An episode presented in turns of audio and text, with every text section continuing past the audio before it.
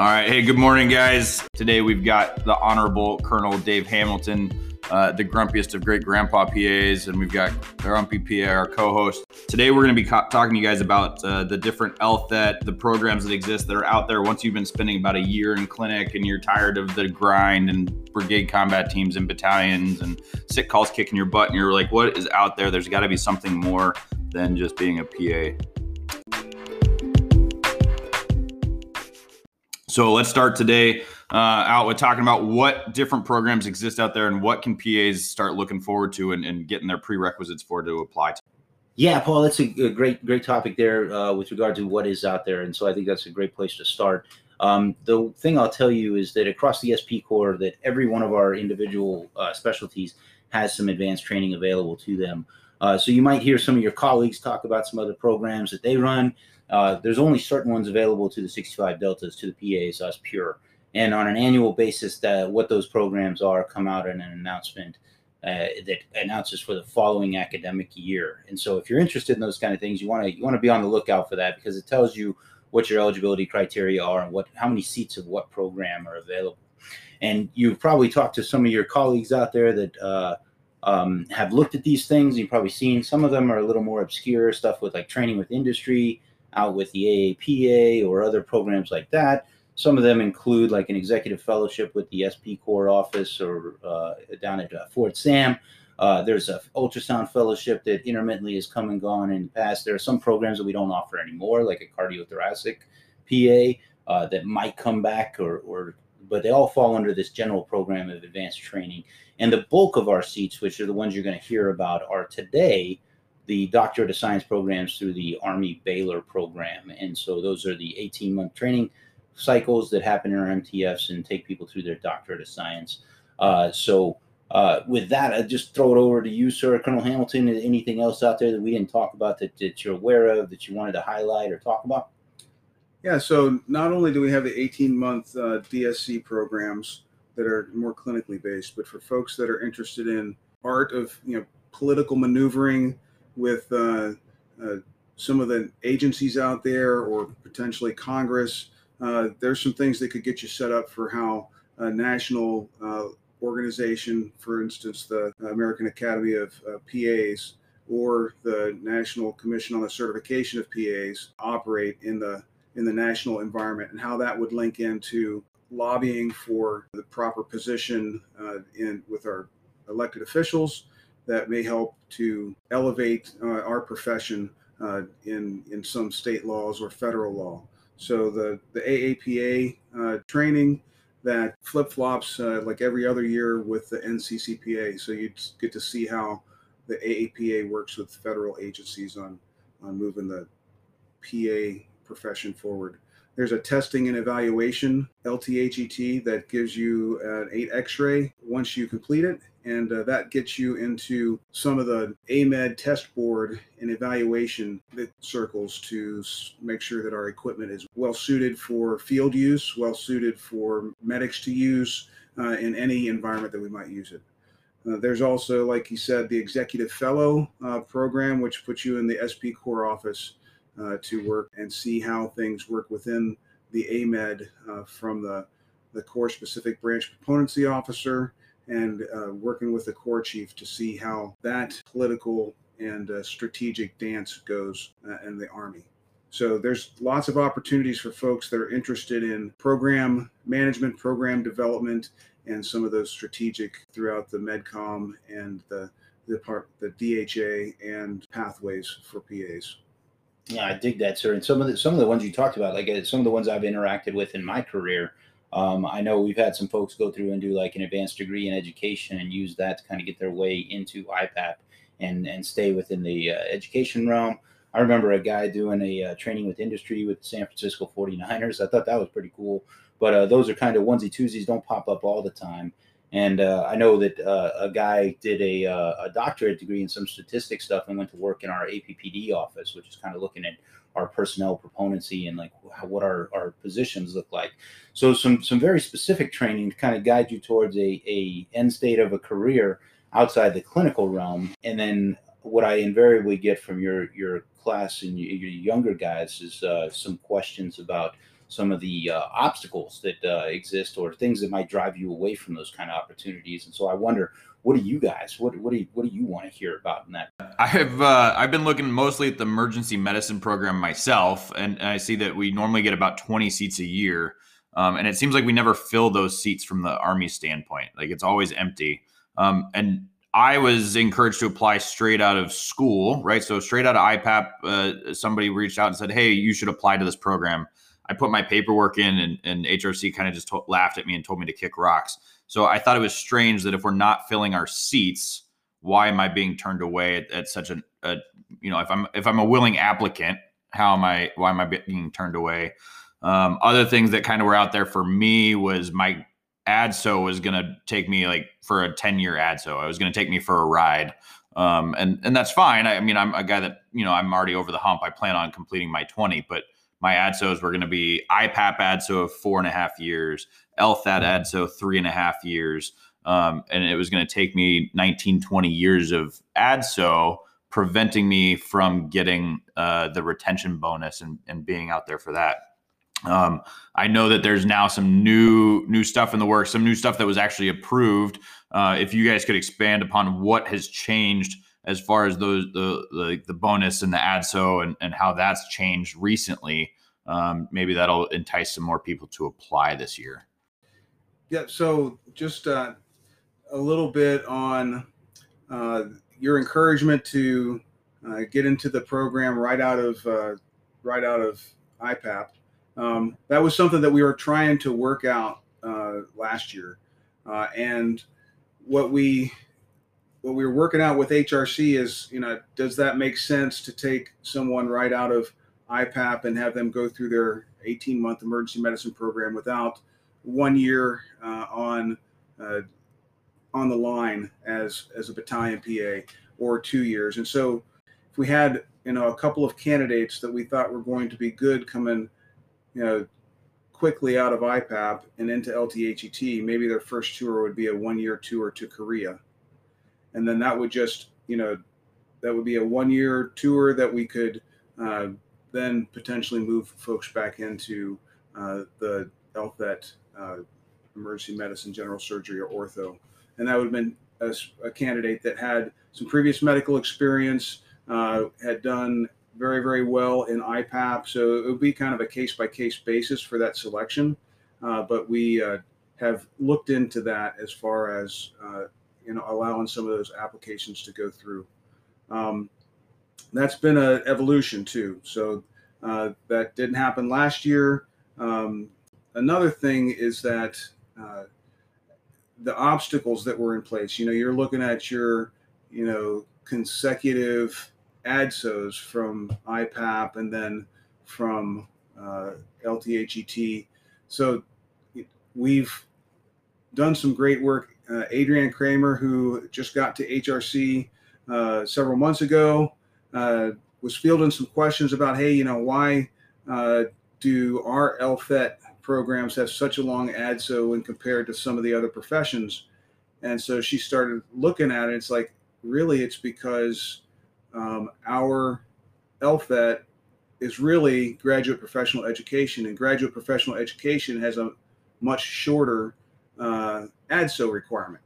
Um, so graduate professional education um, may or may not result in a degree, but the training is the primary purpose for the G P E, not to get the degree. So because our programs used to be certificate programs and gave the same uh, training without the degree, the degree was put on as an additional um, benefit, then our programs could be categorized as G P E and thus would only incur a minimum of twenty-four month uh, ADSO. And so I think one year, one year of ADSO for every uh, year of training, but a minimum of twenty-four months of ADSO, which is a lot better than three years of, of active duty service obligation. So, uh, because of her diligence in working with the H R C lawyers, she was able to bust through that. And then uh, through some work with Lieutenant Colonel Justin Kohler, uh, he came up with some uh, opportunities for looking at um, our our slots and providing us the justification to make us critical wartime specialties that could then take a look at uh, some bonus changes that would help to uh, add the um, the concurrent bonus payback so that we don't have to do consecutive bonus payback. That's another benefit of G P E categorization of our programs. So that really shortens the the the active duty service obligation time uh, for someone that could come right out of I PAP, do you know a couple of three years, maybe get a waiver for the three-year minimum uh, before you go into L T H E T, and then uh, not have a stacked uh, A D S O uh, because of the, that concurrent uh, versus consecutive A D S O payback. And that, so, th that's huge, sir. You know, as you mentioned that, just to kind of go back to where we were, to, to what you were talking about there, uh, Paul. So you were talking about uh, starting an advanced training, which currently was categor categorized under L T H E T. So this long-term health education and training, and that A D S O was a concurrent A D S O that you couldn't pay off while you you couldn't pay off another education A D S O while you were in training.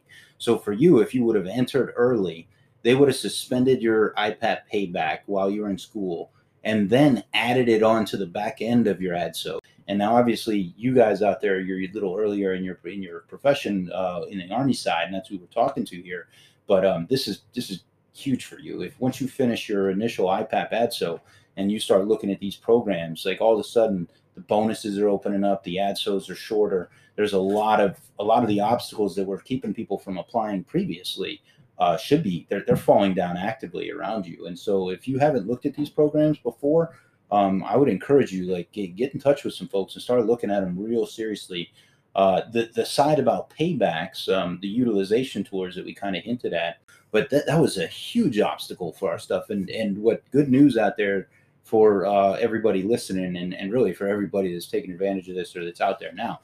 That's that's getting fixed. And so Adrian Kramer, uh, as Colonel Hamilton mentioned, this change, you also are able then to sign your bonus while you're in training, before you're in training, anywhere along your A D S O, and it doesn't become consecutive. That's that's absolutely monstrous. And so, you know, we talked about emergency med providers being inside the, the B C Ts. There really aren't a lot of tactical authorizations currently uh, in the M T O realm for D S C trained folks. The emergency medicine P A inside the B C T and in the Rule three are, are one of the few, but most most of the ortho utilization authorizations are inside an M T F.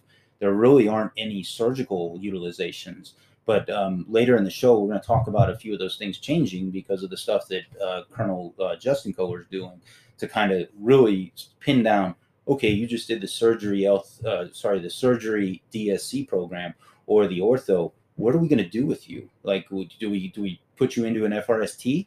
Do we put you into a field hospital? There's a lot of places where we ought to be that we probably are not yet, and so those will probably head in that direction. But uh, that's all great news on the on the advanced training realm for the younger. So, sir, just an interesting observation though that I, that I, I picked up here. It seems like you guys aren't able to draw very heavily on those older P As, the guys that have made it. Been closer to that I PAP A D S O completion. Um, is has anybody mentioned anything like why aren't guys applying once they get closer to that four years? Is it a they're done with their twenty and they're getting out, or like what's preventing people from applying later in their careers? Well, so I think that um, one of it is that the bonus uh, uh, prohibition. Uh, once you you know try, they're trying to wait for that window of finishing their L T H E T, uh, or excuse me, their I PAP um, A D S O, and then getting into their, you know, getting the bonus set up first before they went into their L T H E T A D S O. I think that's possibly, you know, one of the barriers.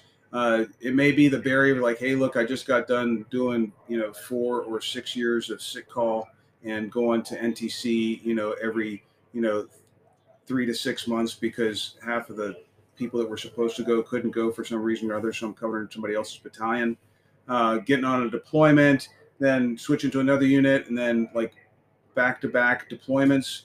So I think they're kind of tired of that. Um, so they're what they're looking at for is uh, an opportunity to kind of advance their medical skills uh, and then not get sent right back into that slugfest of uh, brigade P A-dom uh, when they finish it. Um, that's kind of what we found in our S P Corps survey, uh, and with just talking to people about what the obstacles were of, of going into L T H E T. And so I think that by taking a look and, and getting the L T H E T assigned as G P E, uh, working with our uh, the A M E D special pay branch to get our bonus set right, get us listed as a critical wartime specialty, uh, and F Y twenty-two will be able to renegotiate our bonuses annually.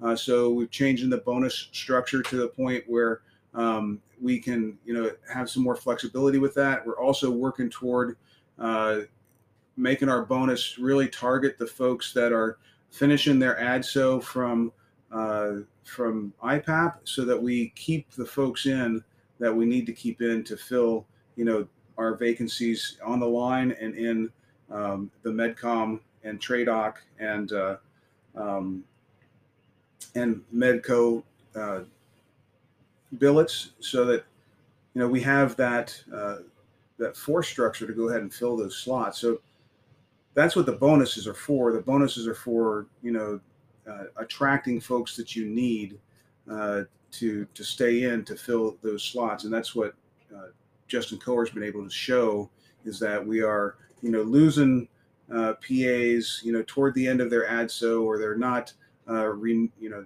not staying in past their A D S O. So we're trying to do things that uh, will incentivize that uh, retention. Um, the uh, I think the other one of the other things too is uh, really trying, like like Grandpa was talking about, getting uh, exciting jobs for people to do. You know, that they've seen what it's like going through the slugfest at the brigade. Now, what can they do to change uh, trauma care, uh, training, teaching um, positively? And so, getting into some forward resuscitative surgical team positions, uh, potentially more slots on the forward, on the field hospital, uh, opening opportunities in the uh, joint trauma uh, system to maybe have someone be the pre-hospital trauma director. So, you know, every time you go into theater, you've got to assign a tra trauma program manager and a tr and a um, trauma medical director. So you got a nurse and a and a surgeon. So why not have a P A be the pre-hospital, uh, pre-surgical trauma director, because that might be the only profession that understands point of injury care all the way through the role three, and how to maximize and make that the most efficient, how to build training scenarios and programs so that you have a robust uh, um, point of injury to role four, uh, you know, trauma training program while you're deployed. So, you know, I think that a lot of P As would really sink their teeth into that, because they've seen the challenges in training their their medics and their trauma teams uh, at the Mystics. How do you make that more effective and be able to do more home station training, uh, pulling your medics off of the access control point so that they can get in and work with you in like real trauma team training, as opposed to uh, just being told no, that they can only take vital signs at, you know, at the soldier center at home.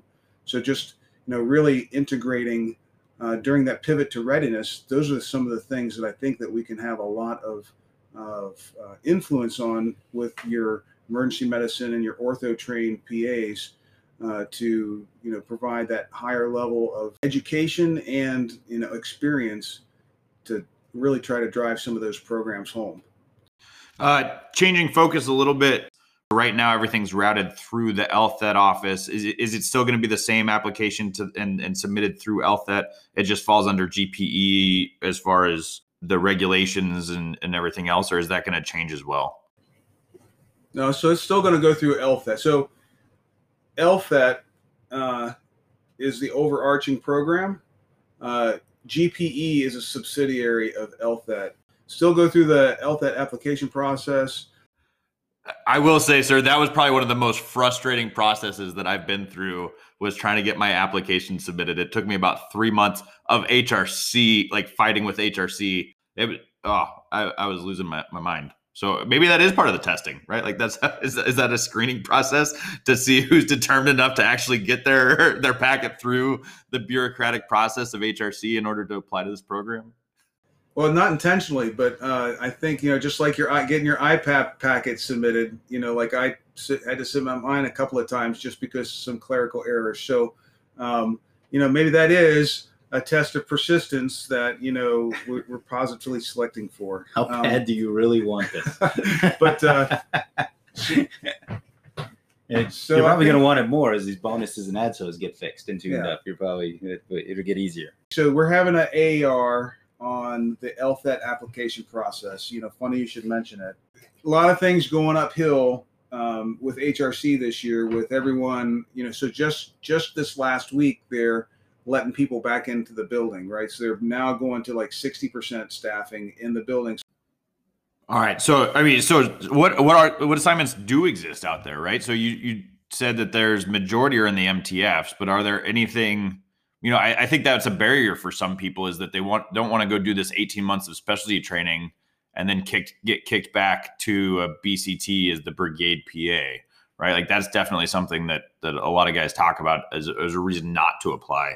Um, is there any moves towards changing that, or is that, is that going to be the force comm utilization piece for us? I, I think that um, it all boils down to authorizations. And so our authorizations lie with our force, you know, for uh, M I C two, sixty-five Delta M I C twos, which is your skill identifier for an emergency medicine P A, all lie in the brigade uh, combat team uh, senior P A position. So, um, and that that is something we're thinking about maybe changing. Is like, where do we really want our our emergency medicine P As to be? So, how do we construct our force to pivot toward readiness so that our long-term health education programs actually support the, the training and utilization that the Army needs to provide for uh, far forward uh, critical critical care and tactical field care, and training our medics to work as, uh, as trauma teams uh, in that far forward environment? And how do we pivot toward prolonged care and care continuity throughout the echelons of care for all of our, our folks that may get held up at one of those echelons of care because of multi-domain operations? So there is a lot of talk right now uh, and planning going into where our authorization, authorization should be. We have twenty positions for E M P As, you know, in the L T H E T program. That's what it's funded for. Uh, this year we had uh, seventeen applicants, and we only had twelve seats, right? The tw the reason we only had twelve seats is because graduate professional education rotation times uh, and also competitive learning environments where we have lots of other learners, whether it be uh, emergency medicine residents, uh, emergency medicine uh, uh, fellows that are going through other training programs. So there might be two or three level, uh, deep learners at a trauma table, and so that the E M P A may get pushed farther back. Uh, that there's fewer um, training seats available uh, at at our, our training sites. And notwithstanding that, uh, Paul, I, I I we I know we talked before. Like when I actually came into the E M L, that like I, I was like, man, put me back in the B C T because I wanted a piece of that.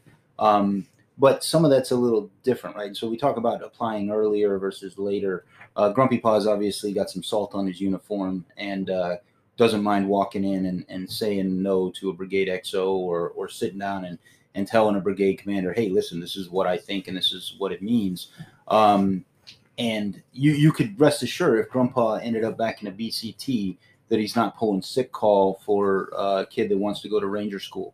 And so um, we, we do some stuff to ourselves where it ends up a brigade P A is, is uh, working harder than they need to uh, or should be. Uh, really, the intent of the M I C two going back down into B C T was to be the subject matter expert and help mentor those those younger P As and teach them about damage control, resuscitation, and where they fit within the role one and role two. So, you know, somebody with some salt has some bigger understanding of the, the, the big Army might be able to do that a little better, where somebody's a little bit younger, still trying to feel themselves out, trying to figure out the P A profession, that might get a little bit harder. Um, notwithstanding any of that, doesn't matter if we're under strength, under authorizations, which is our current set right now. So we've got B C Ts, as we've talked about before, how hard you guys are working out there. In that in that set, uh, that's a really cool doctorate degree you're bringing back. We don't care. We're going to need you to knock out some sick call and make some R V Us too. Uh, so that, that all of those confounding factors are coming together in that, ultimately um, creating the capacity for, to increase throughput and then knocking down the obstacles, kind of like what we talked about. You know, ideally, we'd love to see these obstacles just continue to fall down and then get this advanced training for as many people as possible and just saturate the place where um, the, everybody, it, the, every seat that we have is filled and, and everybody's competitive and actually turns into a competitive selection basis. So those, those would all be great things uh, down the road. But a lot of the things Colonel Hamilton's talking about uh, on the horizon here for it, improving the authorizations, you know, as it stands right now, there's no authorization for a sixty-five Delta anywhere on an F R S D. There's one P A in a Role three field hospital, one. And it, it's, I'll tell you, it's a little wild in my current setting where I'm deployed. The uh, lack of just Army experience across a field hospital from the officer side in the clinical basis. I spent a lot of my time translating for people, just helping them understand the, the set of the theater and why things are happening the way they are and what what a Role two is as opposed to an F R S D, why, why an, an, an area sport medical company is different than a Role one. And, you know, that that's not to denigrate. Like, you know, if I was a thoracic surgeon, I wouldn't give a shit about those things either. Uh, I'd be like, no, I'm good at good at thoracic surgery. And uh, I would be like, yeah, good for you. Uh, now we're here in theater. We've got these other these other complicating factors that are going to affect your ability to do surgery. You know, you ask me, and I think there, there's room for more P As and in, in these organic structures that are translators that bring that expertise of Army life into those those realms and just make things smoother. Uh, so I, I look forward to that and look forward to that authorization discussion. Yeah, and I think that, you know, so the guys that I asked to take a look at that uh, are working in um, Army Futures Command in, uh, in C D I D. And so, you know, we've got to find the people that can get bounced loose in the A MED student detachment to uh, to do that for a year. We've got to find the place to do it. So, you know, there could be some divergent places to do it um, that already have military trauma training programs, uh, or there could be some new ones that are developed. And I know that through a lot of the uh, consultants, some uh, symposiums and teleconferences, they're looking for new uh, opportunities to uh, train with civilian uh, trauma centers, uh, like they're doing. They're doing some in Cincinnati. They're doing some in Charlottesville. They're doing um, the, uh, uh, you know, of course we have, you know, Miami and with uh, a, uh, A T T C, but uh, there's there's several places that are being very successful with uh, the civilian trauma center training. Um, the more that we can expand that, uh, the the better we'll have, you know, state-of-the-art trauma preparation for deployments. Uh, some other things that we're doing too are doing home station pre-deployment training uh, using the Mystics and cadavers and perfused cadavers, and just having, you know, an E R P A that's helping design that training iteration before you go on a deployment with a field hospital is invaluable. Someone who understands all the roles of care um, and how to uh, put scenarios in place that exercise the things that you're likely to encounter your first, you know, first four months of deployment uh, until you get your scenario-based training system rolling while you're on deployment. Uh, so, you know, th those trauma programs uh, are really where we're aiming toward to make sure that we get, you know, highly trained trauma teams ready for that first week of deployment. Uh, so that you're not, you know, you're not uh, expending people's lives, soldiers' lives, on that first week of deployment while the team is learning how to work together. You've already trained and rehearsed that at home station training uh, with the Mystic, uh, maybe going to T C M C and then spending some time at the B A M C Trauma Center in some sort of a structured program. There's lots of opportunity to shape those types of training scenarios now, and I think that's a perfect opportunity for all of our specialty P As and folks that are taking opportunity of these long-term health education programs. And one thing that I do want to say is that we talked about, but uh, because of our demand for uh, line P As, you know, some of those positions haven't been filled for years. And training with industry, there there have been a, a broad range of, of training programs that uh, we have sent people to epidemiology. Uh, I went through a Master's of Public Health program for occupational medicine. But if there's a, if you have an interest and you see that the Corps needs this skill set, you know, that's the time to talk to the consultant and time to talk to the graduate education manager to see if for the next year, that's an opportunity for you to go into a degree program in that discipline and then a utilization tour at a specific place that could feed that information back into the, you know, the body of medical knowledge and the body of professional knowledge that we need in the S P Corps. So there's, you know, really the sky's the limit. Um, you know, Jeff Oliver used to always say that P As are the pluripotent stem cells of medicine, because you can just like stick them close to somebody who knows, uh, who's an expert in their field for three or four months, and then they become, you know, a P A for that discipline. And so really just uh, the sky's the limit there. And, you know, we have a flexible enough system where we can, you know, within a couple of three years, design a program that makes sense uh, to to drive that training and that utilization tour into the structure of our force.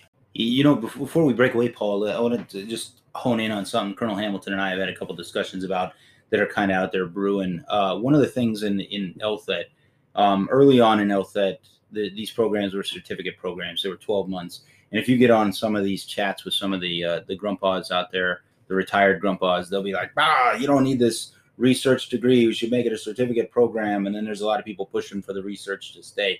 Um, one of the things that we've, we've talked about on a couple occasions is maybe there's a medium in between that serves both purposes. And uh, when we say that, what we mean is that uh, you retain the, the D S C programs and make the faculty stay in the D S C, having had the research, because those are kind of critical things. Uh, I, I would tell you going in that I wasn't a fan of doing research. Coming out, I would tell you it really wasn't that bad and it's probably worth it. And the fact you hung a doctorate on me, super, I appreciate it.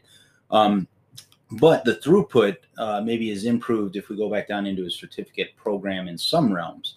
And uh, I kind of described this, uh, one of the things that's being pondered out there uh, that Colonel Hamilton's got some some stakeholders looking at is reviving some certificate programs, not replacing the doctorate of science programs, but reviving some of the conceptual aspects of it. Like, hey, how would you like to go to a trauma center, a level one trauma center for six months, nine months, twelve months, and just get really good at trauma and then and then head on back. And you're going to get a certificate program. It's going to be a certificate. It's not going to be the D S C.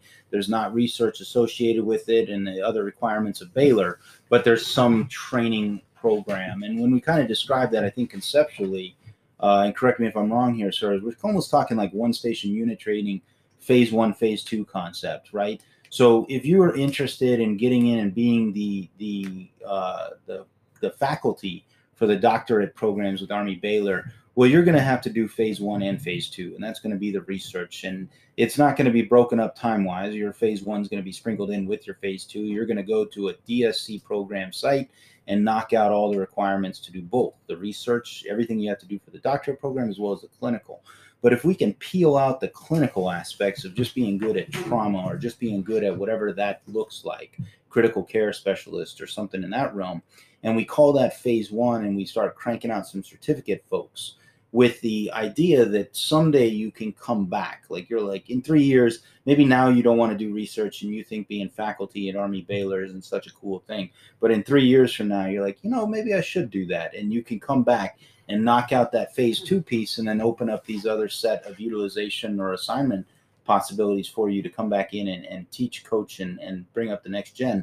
Um, that's kind of the one of the things that we're, we're dabbling and looking at across the across the S P Corps is, is that a, is that a possibility?